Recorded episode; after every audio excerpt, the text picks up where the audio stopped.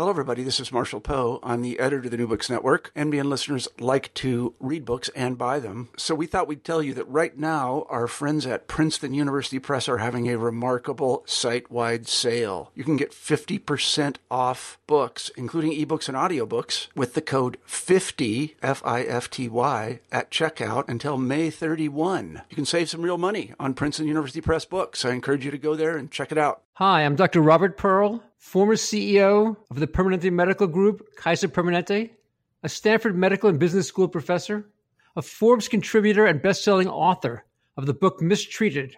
While we think we're getting Hi, I'm Dr. Robert Pearl, former CEO of the Permanente Medical Group, Kaiser Permanente, a Stanford Medical and Business School professor, a Forbes contributor and best-selling author of the book Mistreated. While we think we're getting good health care and why we're usually wrong. And I am Jeremy Corr, host of the New Books in Medicine podcast. American healthcare is broken. Across the United States, there are over 200,000 patient deaths from medical error every year, growing physician burnout, outdated technology, and inconvenient and delayed care for patients. And on top of all of this, skyrocketing drug prices and increasingly unaffordable out of pocket patient expenses. For decades, our nation's political and medical leaders have talked about fixing the American healthcare system, and yet the problems are now greater than in the past. Every other industry that is inefficient and ineffective has experienced disruption. Healthcare will be no different. The question is whether the solutions will come from inside the healthcare system or be imposed on it. We'd like to invite you to listen to our new podcast, Fixing Healthcare with Dr. Robert Pearl and Jeremy Corr. Each episode will feature one of the top leaders and innovative thinkers in healthcare today. The show's format is simple. The guests will present a roadmap for fixing American healthcare's biggest problems. And from there, Jeremy and I will scrutinize the plan and help listeners separate fixes that have the potential to succeed from simply the hype. Our goal is that everyone from healthcare consumers to political and medical leaders will find value in the discussions on our show. You may not agree with the different solutions offered, but you will never again conclude that nothing can be done. We hope you will join us. Please subscribe via iTunes or your favorite podcast software. For more information, visit our website at www.fixinghealthcarepodcast.com.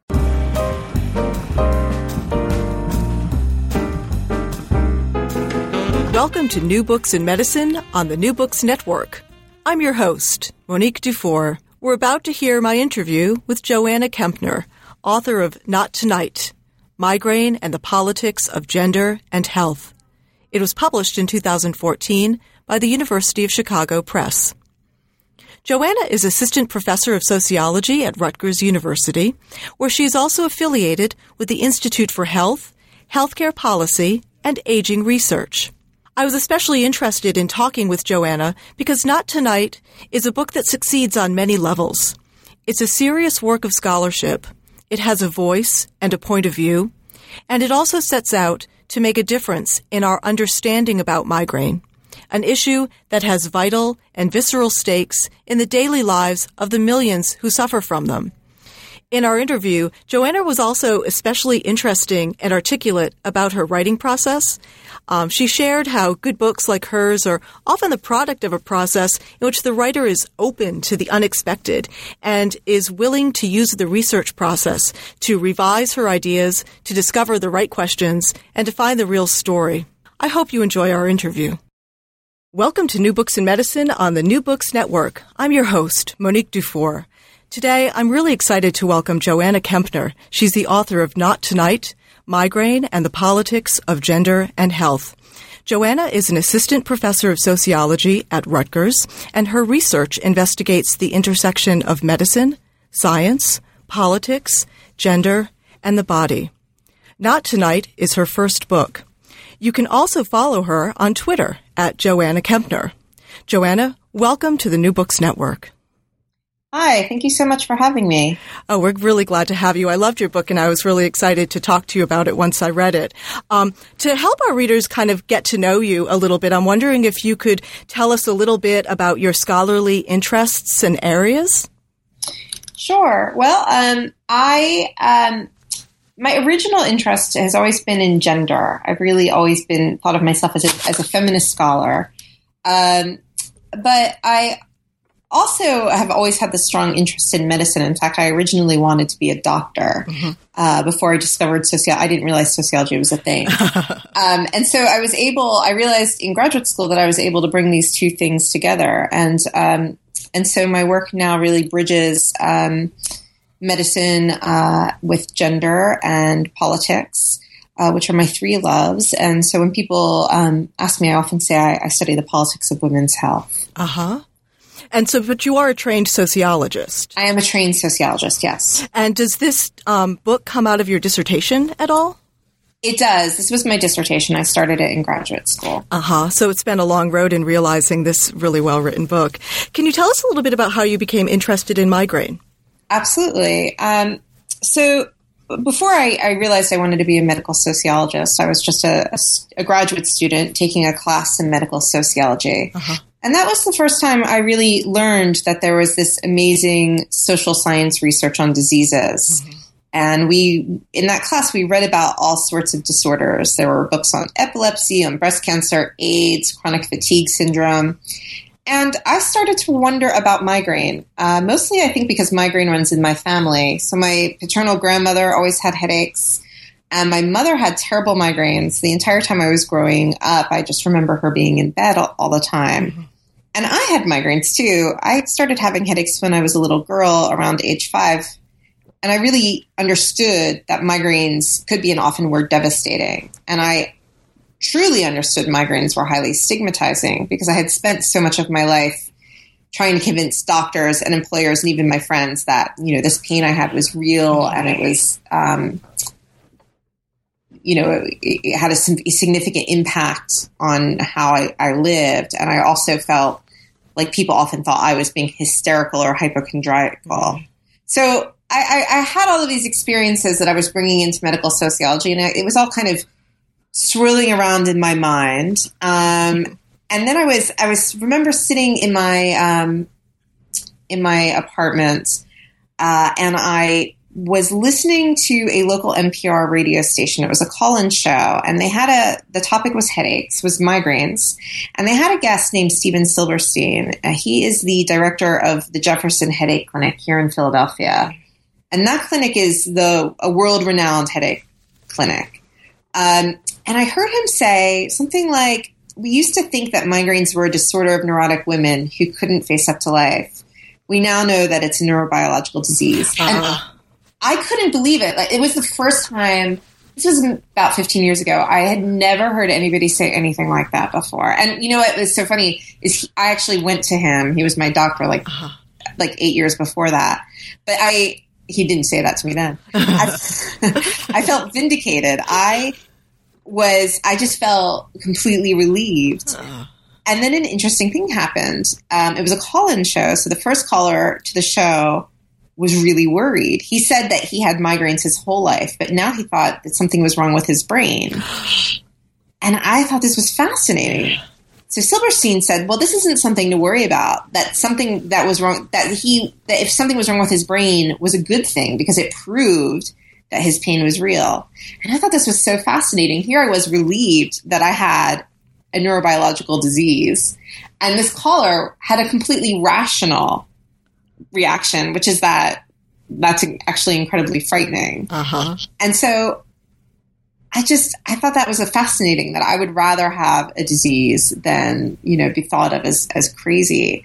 And then I started to wondering wonder what Silberstein was doing there. It, it occurred to me that he was trying to use the brain to erase centuries of sexist medical practice. And I uh-huh. wondered whether or not it was working. so that was the moment that I decided that I had to study migraine. Well, and that's indeed the story of your book, which is astonishing because that origin narrative is, in a nutshell, how your argument, as we'll hear throughout this interview, unfolds in the book. Um, let's, t- let's kind of step away from the beginning part of this book and lead us back to the end point. So, you know, as readers, and especially for our graduate students and for uh, fellow academics who aspire to write really good books like this one, you read the book and it's so impressive and it comes to you completely fully formed, you know? And I'm wondering if you could talk a little bit about how you made this thing. Like, could you tell us a little bit about how you developed the book out of your dissertation into something that really is so coherent and readable? It's wonderful to hear that it comes off as coherent. Uh-huh. As an author, you know, it takes a long time to get to that point. And I always tell my students that what you read is are, it, that's people's finished work, uh-huh. and it, it, takes many, many drafts and much anguish to get to that point.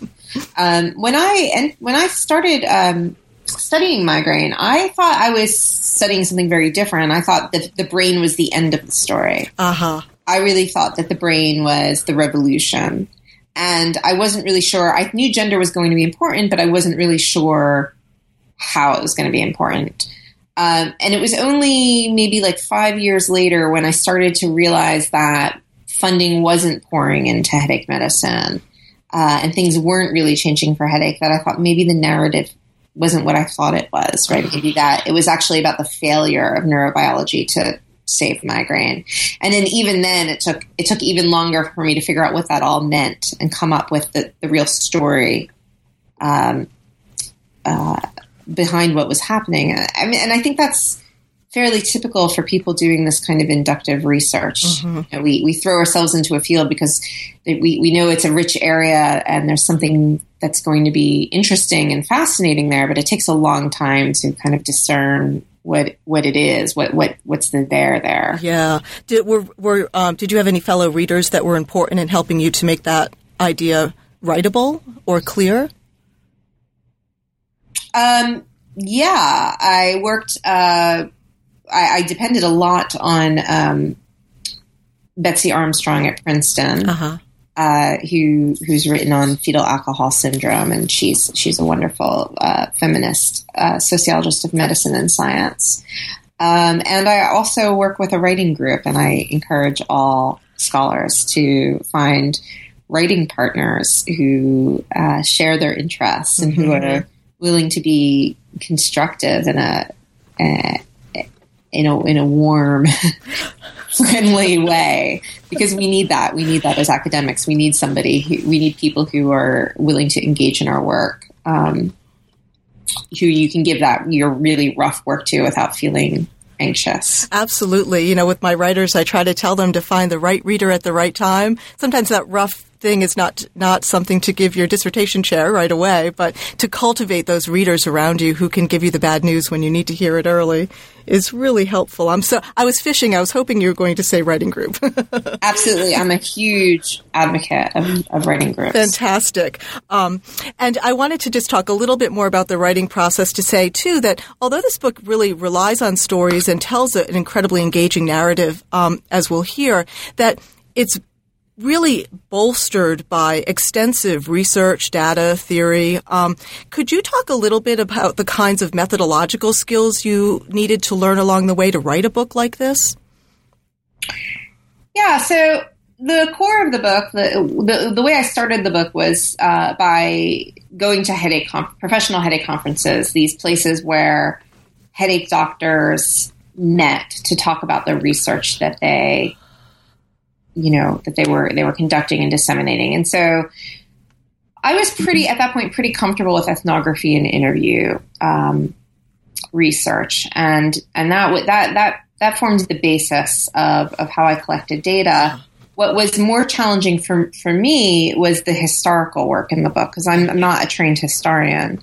Um, and that took that took quite a quite a bit longer to get to to, to learn. Um, and so working with historians really and having historians read my work and really pushing me to tell a story that uh, was recognizable to historians um, was was the most challenging thing for me. But also the it ended up being the part of the process I enjoyed the most. Ah. Fantastic. Okay, so let's go ahead and open up the book. Um, your book explores how migraine can simultaneously disrupt so many lives and continue to be questioned and trivialized by the culture at large. In this way, you describe migraine as a contested illness and argue that migraine has a legitimacy deficit. In what ways is migraine a contested illness? So, migraine is contested in terms of its cultural importance. So, medicine agrees that migraine is is is a real diagnosis, that migraine exists. In a way in which that consensus hasn't formed for other contested illnesses, for example, um, fibromyalgia or chronic fatigue syndrome, although there's increasingly more consensus around those diagnoses. Um, so, so migraine is a little further along uh, the the path um, towards legitimation. Um, but even though uh, medical doctors and policymakers and insurance companies recognize that migraine exists, there is quite a bit of disagreement about how important it is, how much it should be funded. And so the burden that is posed by migraine, that the burden that migraine um, asserts on the public is really out of sync with how many how much resources we allocate to it. So let me just give you some examples. Um, according to the World uh, Health Organization, excuse me, the World Health Organization, migraine is one of the top 20 causes of disability, um, as expressed as years of healthy life, uh, healthy life lost to disability.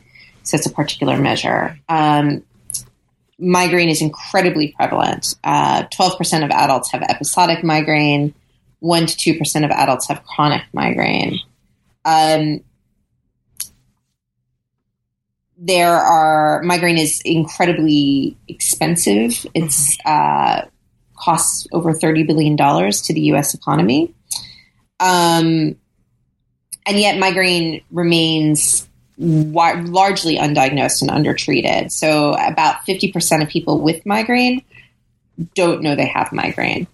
Um, less than fifty percent of migraine patients actually consult a physician about their migraine, and we have lots of data. Um, sh- that show that neurologists don't really like to treat migraine. Neurologists are the specialty that, by and large, is responsible for treating migraine. Uh, meanwhile, the federal government barely funds migraine. Um, migraine is only receiving about $20 million a year in federal funds for research, which is incredibly out of sync with uh, other dis- disorders. It's relative to its economic impact, the amount of disability it causes, migraine is extraordinarily underfunded. Um, so, what you do when you dive into the book, um, starting with chapter one, is you give us that historical context for the contemporary scene and discourse around migraine. And the first two chapters have great titles. The first one is All in Her Mind. Chapter two, It's All in Her Brain. So in this first chapter, um, It's All in Her Mind, you look back over the last 300 years of migraine and you focus especially on the biomedical understandings of migraine.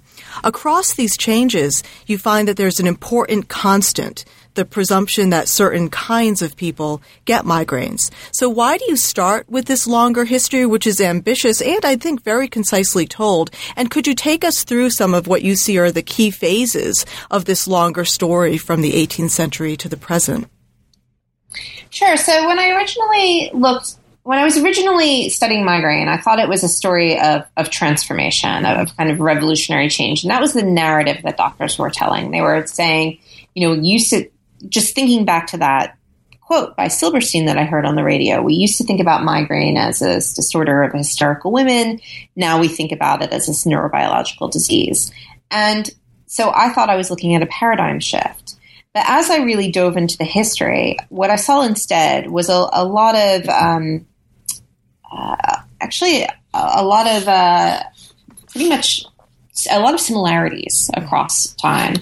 So I started um, by going back to the 19th century, uh, which is where a lot of um, neurologists began their histories of migraine. And in the 19th century, uh, migraine was understood in terms of a nervous temperament.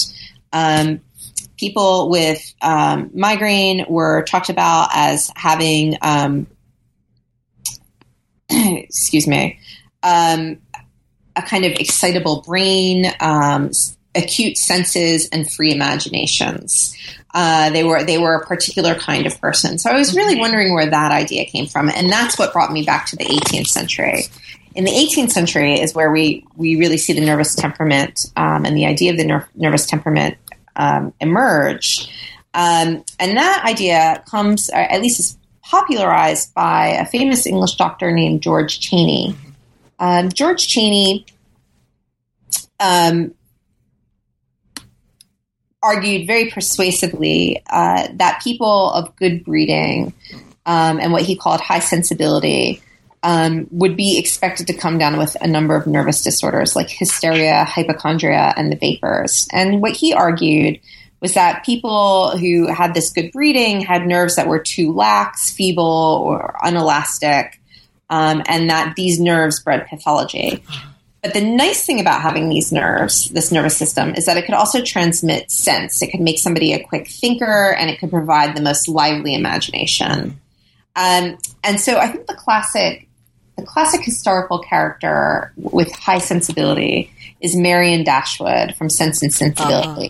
Jane, Jane Austen's character. And if you remember, Marianne Dashwood, you know, she loved she loved the arts and she she really um, thought a lot about creativity, um, and uh, but she, and of course, she, you know, she was she was she was she was upper class, but you know, she almost dies in a rainstorm. So she has she has this sort of plastic nervous mm-hmm. temperament, right? she has she has that sharp wit, but that makes her very prone to disease, um, and that was very much a because she had these thin, weak nerves.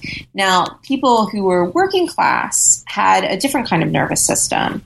They had a kind of thicker, ropier nerves, and the advantage there is that they didn't get sick as often and they could work uh, much more harder. They could engage in more physical labor, but it also meant that sense was transmitted more slowly. So what you see is the nervous system becomes very um, uh, gendered, highly gendered, uh-huh. and highly classed in the 18th century. And it's also really racialized because Africans, of course, have these are thought to have these thick, uh, ropey nerves in the 18th century. Mm-hmm.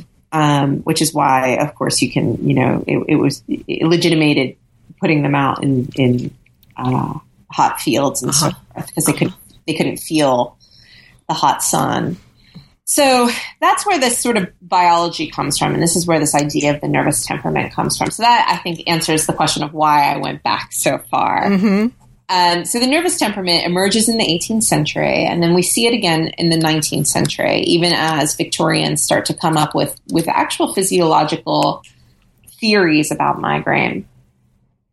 Um, but then things start to change in the 20th century. Um, the 20th century is a really important time for migraine, largely because there is a, uh, a neurologist named Harold G. Wolff mm-hmm. uh, who emerges, who is really um, interested in designing experiments that can observe the physiology of migraine and process. And he does all of these really neat things, really creative experiments to sort of make visible what's going on when a migraine is happening in the brain. So one of the things he does is he he sets up all these kinds of mechanisms so he, he can actually demonstrate that during a migraine the vascular system is expanding and contracting. Uh, and because of those experiments, he becomes known as the father of modern headache medicine. But Harold G. Wolff is also a really important figure in psychosomatic medicine. Uh-huh. Um, and he had, even though he had this real interest in the pathophysiology of migraine, he's also really interested in the psychology of migraine. So he really believes that migraine is uh, physical, but he also really believed that the origin of migraine was in the psyche. Mm-hmm. So he starts looking at migraine personalities and um, and this becomes a really pivotal moment in migraine.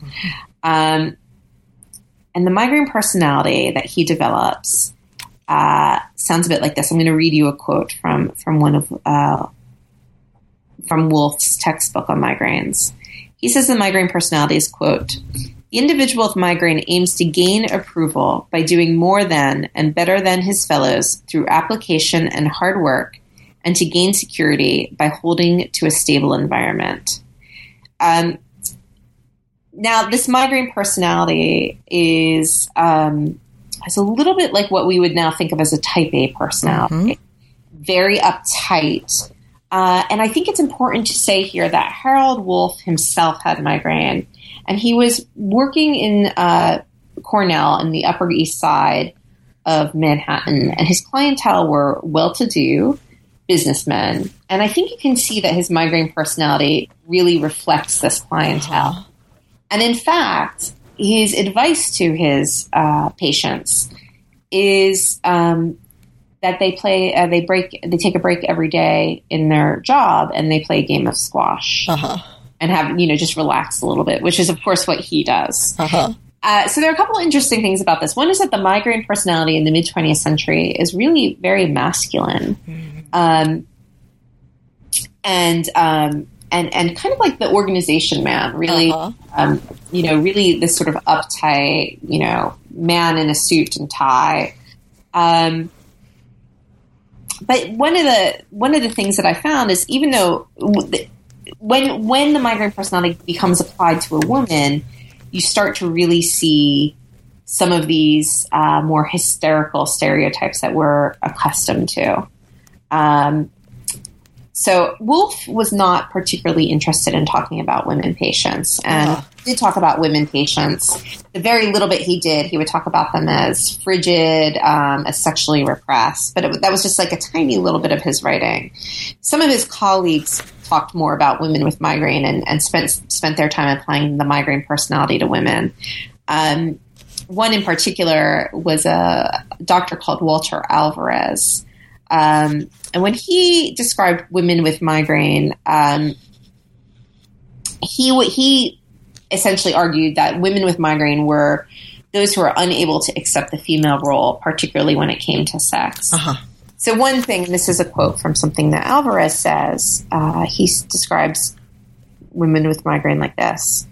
Quote, it is an axiom with me that whenever a woman is having three attacks of migraine a week, it means that she is either psychopathic or else she is overworking or worrying or fretting or otherwise using her brain wrongly. Wow.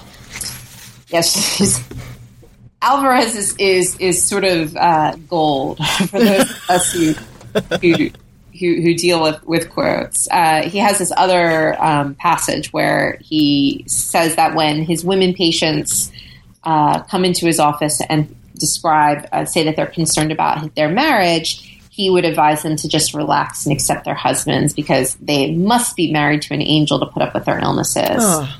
And then he says their migraines must just have just disappeared because they never show up to his office again. Oh.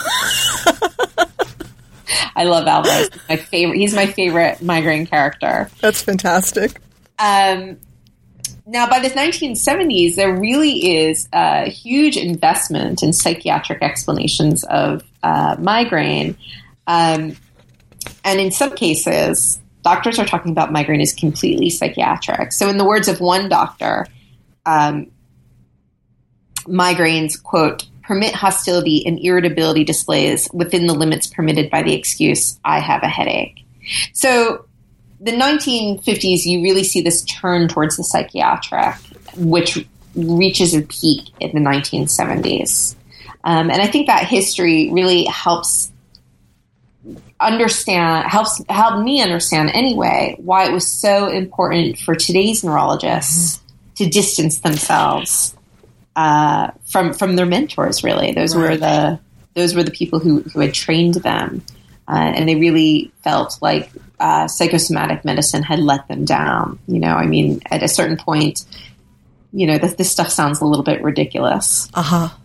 Well, let's turn then to the to those headache specialists um, today. Um, in chapter two, it's all in her brain, in which you show that contemporary headache specialists um, have a particular way, as you said, of telling the story of recent history of migraine. That they see a recent decisive turning point and even a revolution in migraine in the so-called age of the brain. So. What is this headache specialist version of this recent story, and how do, does it sort of cast a new meaning on migraine? So their story is that um, there have been all kinds of advances in migraine in the last 30 years. And of course, that's true. there are, have been there's been genetics research. There have been new pharmaceuticals, or at least one new class of drugs that has been developed to target migraine. There have been brain imaging studies that uh, can visualize migraine in process, um, and this has allowed a new model, a new neurobiological model for migraine to develop. Excuse me. so this idea there's there's this idea out there uh, among neurologists that the migraine brain, as they call it, Uh-huh. um, is going to is, is, is a kind of objective allows them to talk about migraine as an objective disease, as a specific disease, uh, as as something that is is real, that's legitimate, um, that's going to be taken seriously.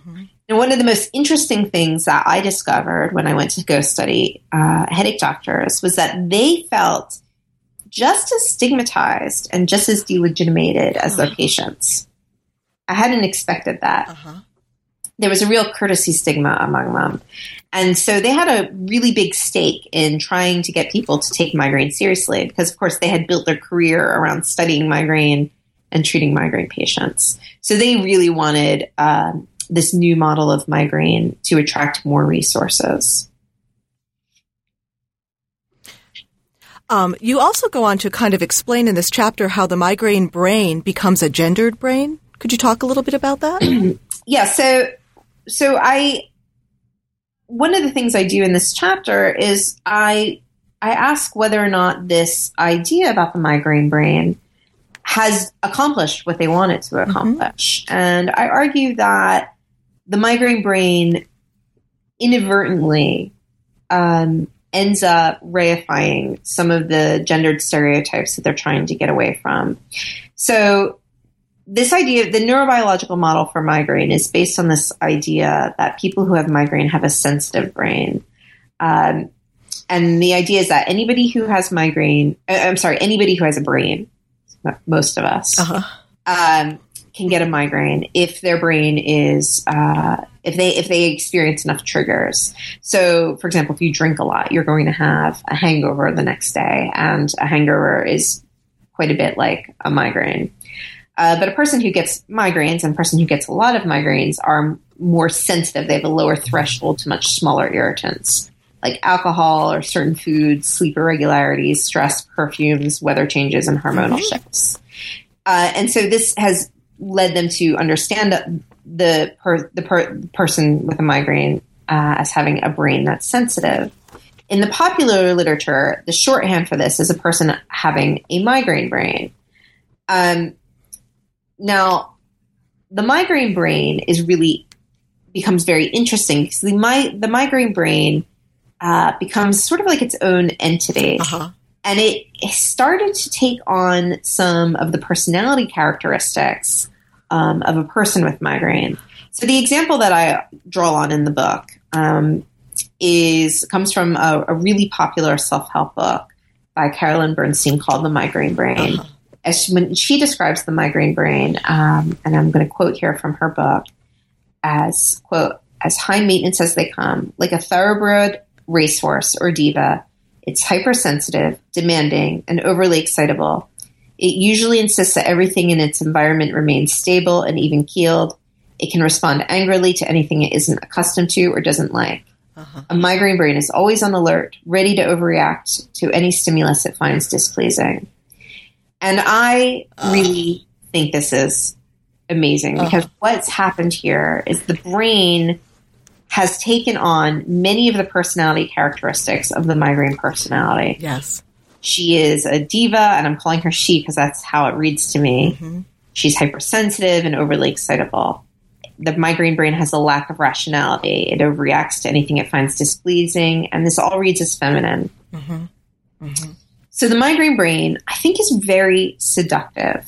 It um, it seems like it is placing agency outside of a person, right? It's saying like you're not high maintenance, your brain is Uh-huh. maintenance. Um, but we live in this. Our Western culture ascribes personhood to brains. Uh-huh. So, what does it mean to say your patient isn't high maintenance, their brain is high maintenance? Yeah. And I think there's a slipperiness there um, that does not serve headache medicine well. Yeah. I think another point that you make so well is that to point toward the brain in um, a desire to be objective doesn't remove the brain from the realm of culture or discourse. It doesn't free it from all of those associations or meanings as they circulate in the world. It's never unmetaphorical or ametaphorical. I think you do a really good job of explaining that in the book. Thank you. And I think I think it's really important. And in fact, the reason why mm, neurologists now really want to use the brain to talk about migraine is precisely because it's such an important cultural symbol of of, of scientific advancement, mm-hmm. of technological sophistication. Yeah. So the brain is is very much uh,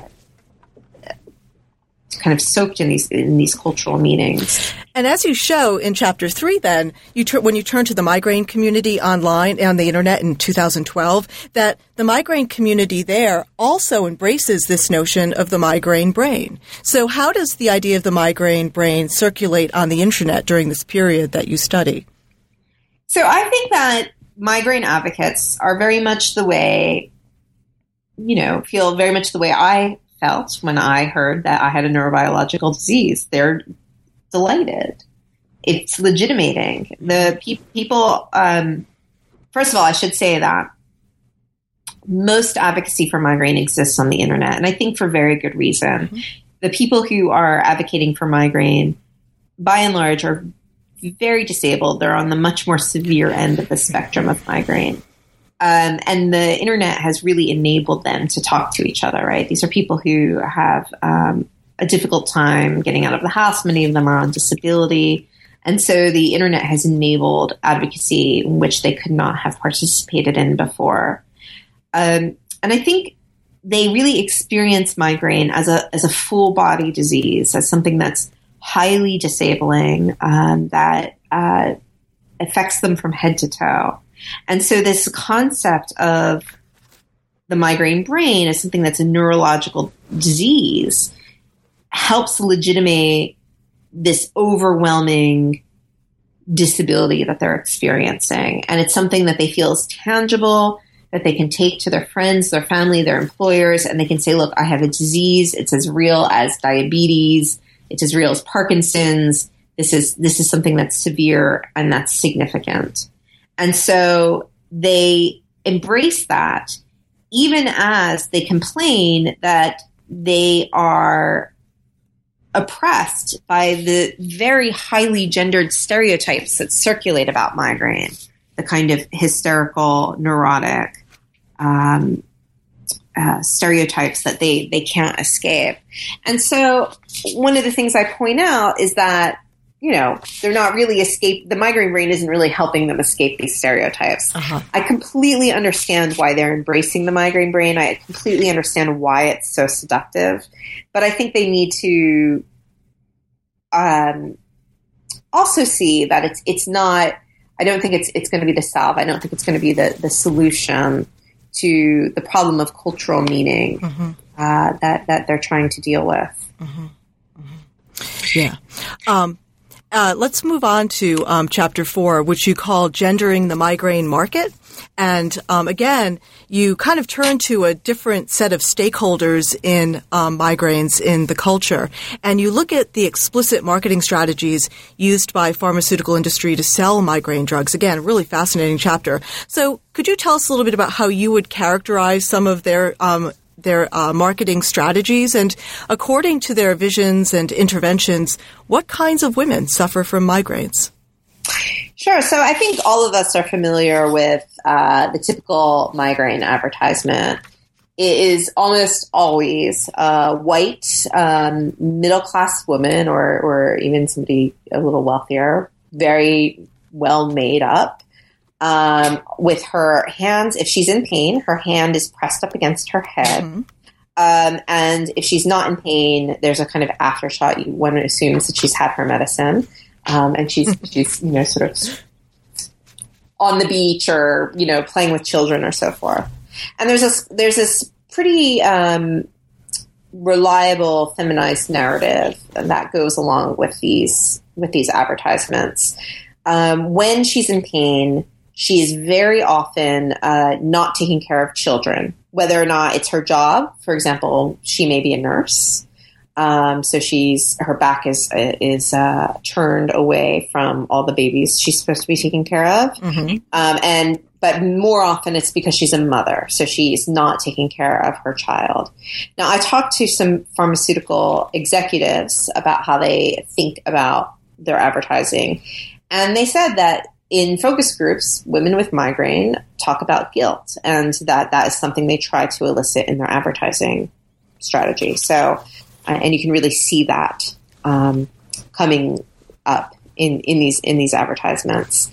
Um, but what I talk about in this chapter is the way in which this narrative um, constructs migraine as something that only affects a particular kind of person, mm-hmm. right? It's it's it's it's the the white, fairly well-to-do uh, woman. We don't see a lot of men. Um, we certainly don't see a lot of people of color. Um, we don't see people who um, who are working class or who don't have money. That's not who the advertising is is uh-huh. marketing. Um, and we also see medication working. Now, all of this makes right. sense in the context of the pharmaceutical industry, right? Mm-hmm. They're they're trying to sell a product. Um, but there, there are a couple of problems with this. One is that the pharmaceutical industry is really the only part is they're the main funders of research in migraine and they're the pretty much the only people putting out any kind of public health messaging about migraine mm-hmm. so most of what we learn about migraine comes from this advertising right so they're they they, they become a, a very default a very important de facto source of information mm-hmm.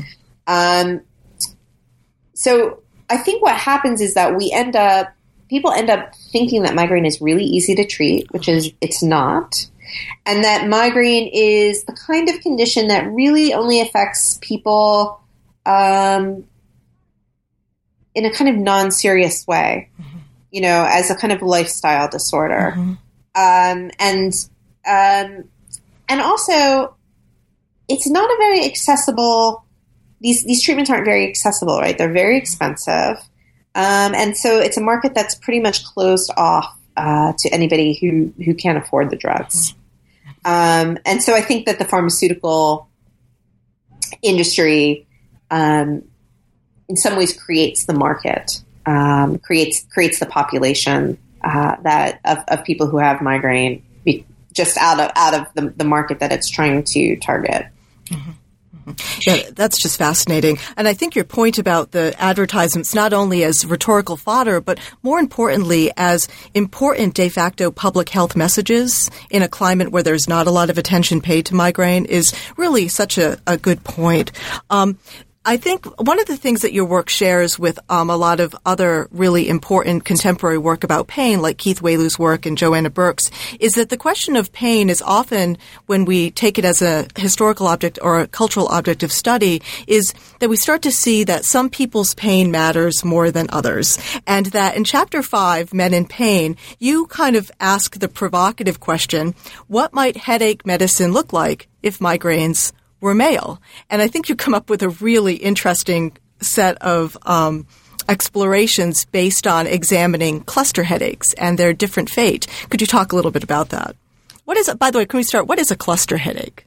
Sure. So cluster headache is a is a kind of headache disorder. Sometimes it, it, it's not a migraine. Sometimes people think it's it's just a migraine that men get. Mm-hmm. That's not the case. Okay. It's it's a it's it's a it's a it's a very painful headache disorder that is more prevalent among men than among women.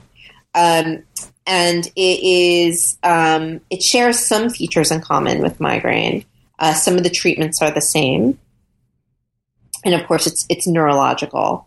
Um, but the pain is um, a little bit different. It's shorter lasting. It lasts 15 to 90 minutes instead of migraine lasts four, mm, four hours to much longer. Um, but the pain is incredibly severe. Like unbelievably severe.